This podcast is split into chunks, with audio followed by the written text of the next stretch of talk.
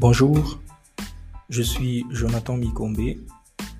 Bienvenue sur Biblecast. Comprends-tu ce que tu lis?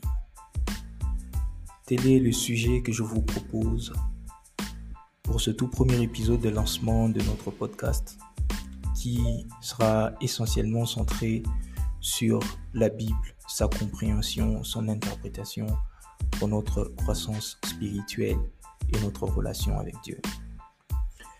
La Bible reste le livre le plus lu, le plus répandu, le plus traduit en entièreté ou en partie, et le plus diffusé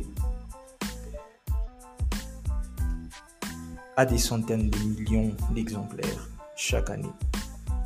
Elle a été traduite à près de 2000 langues.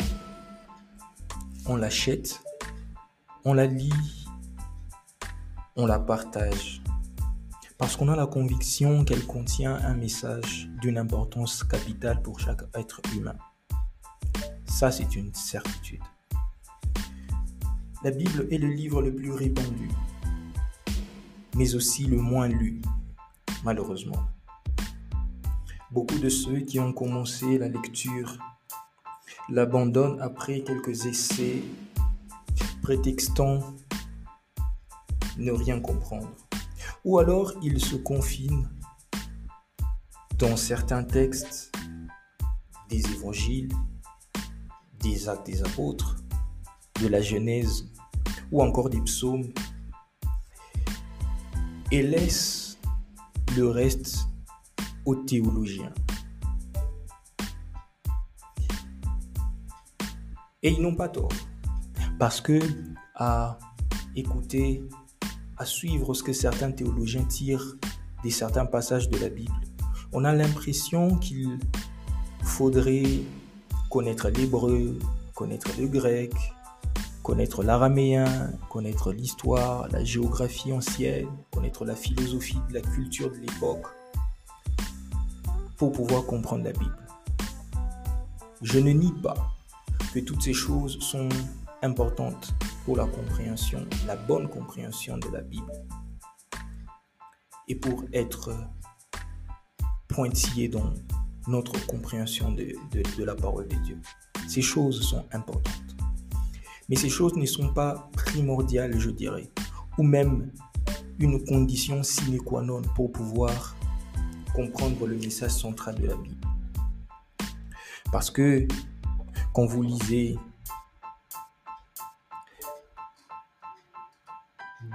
de Timothée chapitre 3, la Bible dit que toute écriture est inspirée de Dieu. Toute écriture, dans sa globalité, dans son entièreté, est inspirée de Dieu.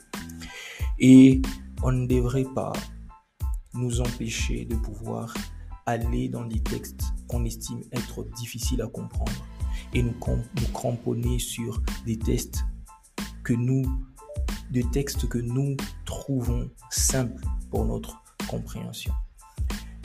Parce que même dans des textes qui semblent ennuyants, comme la généalogie, comme les généalogies de l'Ancien Testament ou même la généalogie de Jésus, se cachent des vérités bibliques, des vérités que Dieu veut nous transmettre pour notre édification et notre croissance spirituelle.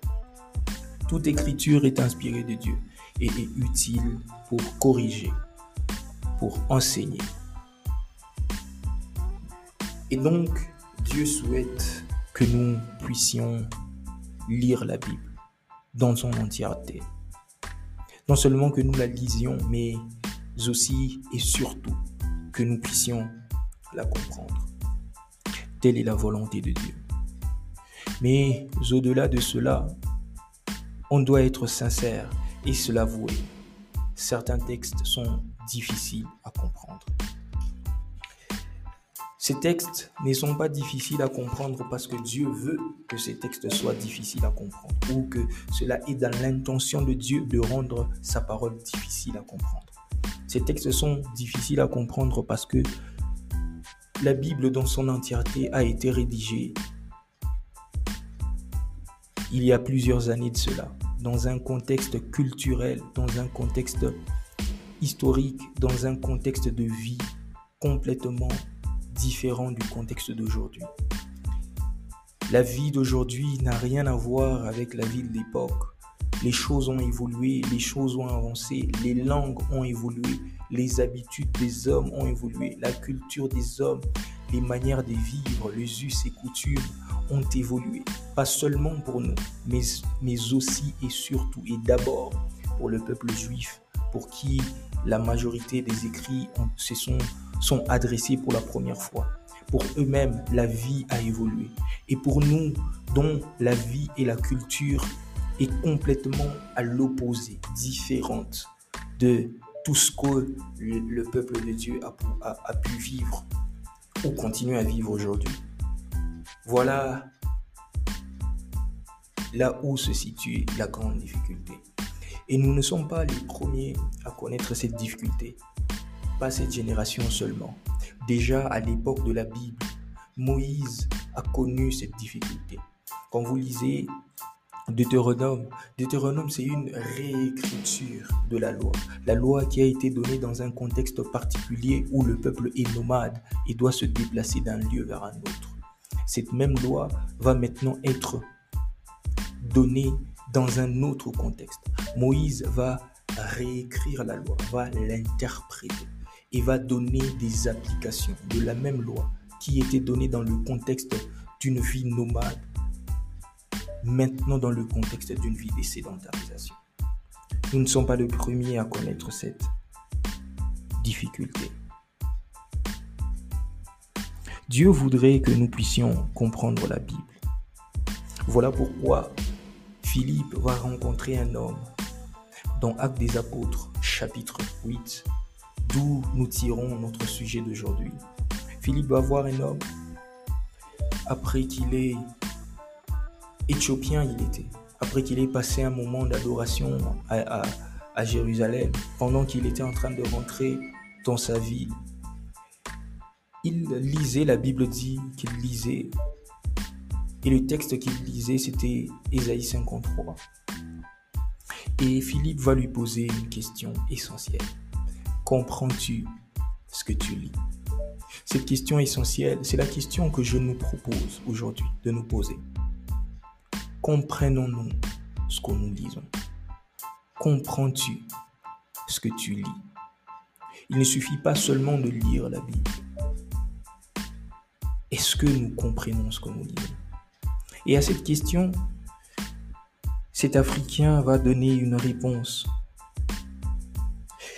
Et va dire à Philippe, comment pourrais-je comprendre si personne ne me guide? Généralement, dans notre milieu ecclésiastique, généralement dans notre environnement, dans notre société, on nous incite à lire la Bible, on nous incite à méditer, on nous incite même à étudier la Bible mais on ne nous offre pas un cadre, on ne nous offre pas un guide pour pouvoir mieux comprendre. Chacun s'y prend de sa façon et chacun tire malheureusement sa propre compréhension des Écritures. La Bible dit dans 1 Pierre que aucune écriture n'est fait, euh, aucune écriture n'est fait l'objet d'une interprétation particulière. Et c'est malheureusement ce que nous vivons aujourd'hui. Parce que la même Bible, chacun essaye d'en tirer ce qu'il comprend. Parce que quand il s'approche de cette Bible, il a des idées préconçues, il a des a priori, et il estime avoir compris. Comprendre la Bible, comprendre le message de Dieu, implique trois choses. Trois choses que vous devrez considérer. La première des choses, c'est de comprendre la pensée de l'auteur inspiré. La deuxième des choses, c'est de comprendre ce que cette pensée voulait dire pour le peuple auquel elle a été adressée pour la première fois. On doit se l'avouer. Nous ne sommes pas les premiers destinataires de la Bible. Nous ne sommes pas les premiers destinataires des écrits bibliques. Il y a un, peuple spécifique pour chaque type d'écriture, que ce soit les, livres de l'Ancien Testament, que ce soit les livres historiques, que ce soit les livres prophétiques. Que ce soit les évangiles, que ce soit les lettres des Paul, chaque écrit a un peuple, a un, une destination cible. Et si on veut comprendre la pensée de l'auteur, on devrait la comprendre de la manière dont les premiers destinataires l'ont comprise. Et la troisième des choses que cela implique, c'est de pouvoir trouver la signification de cette compréhension-là pour nous dans notre contexte d'aujourd'hui. Voilà le cheminement que je nous propose de prendre à chaque fois que nous nous approchons de la Bible.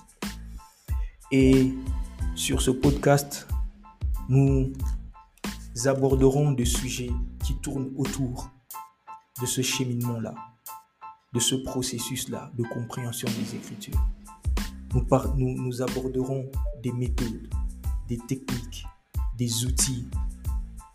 Nous nous proposons par la grâce de Dieu d'être un guide, d'être un guide pour nous tous dans notre quête de compréhension du message essentiel que la Bible veut nous transmettre. Vous n'avez pas besoin d'être théologien pour comprendre le message de Dieu. Je ne le suis pas. Je ne suis pas théologien. Tout ce qu'il vous faut, c'est juste aimer Dieu, aimer sa parole et vous mettre dans les conditions qu'il faut, mettre les moyens qu'il faut autour de vous pour pouvoir aller dans l'étude, aller creuser, chercher à comprendre ce que Dieu veut vous transmettre. Vous n'avez pas besoin d'être pasteur. Vous avez juste besoin d'être enfant de Dieu, passionné de Dieu et passionné, passionné de sa parole. Alors c'était tout pour aujourd'hui. J'espère que cet épisode vous aura plu. Je vous donne rendez-vous dimanche prochain pour un nouvel épisode. Pendant ces temps, prenez soin de vous et que Dieu vous bénisse. Ciao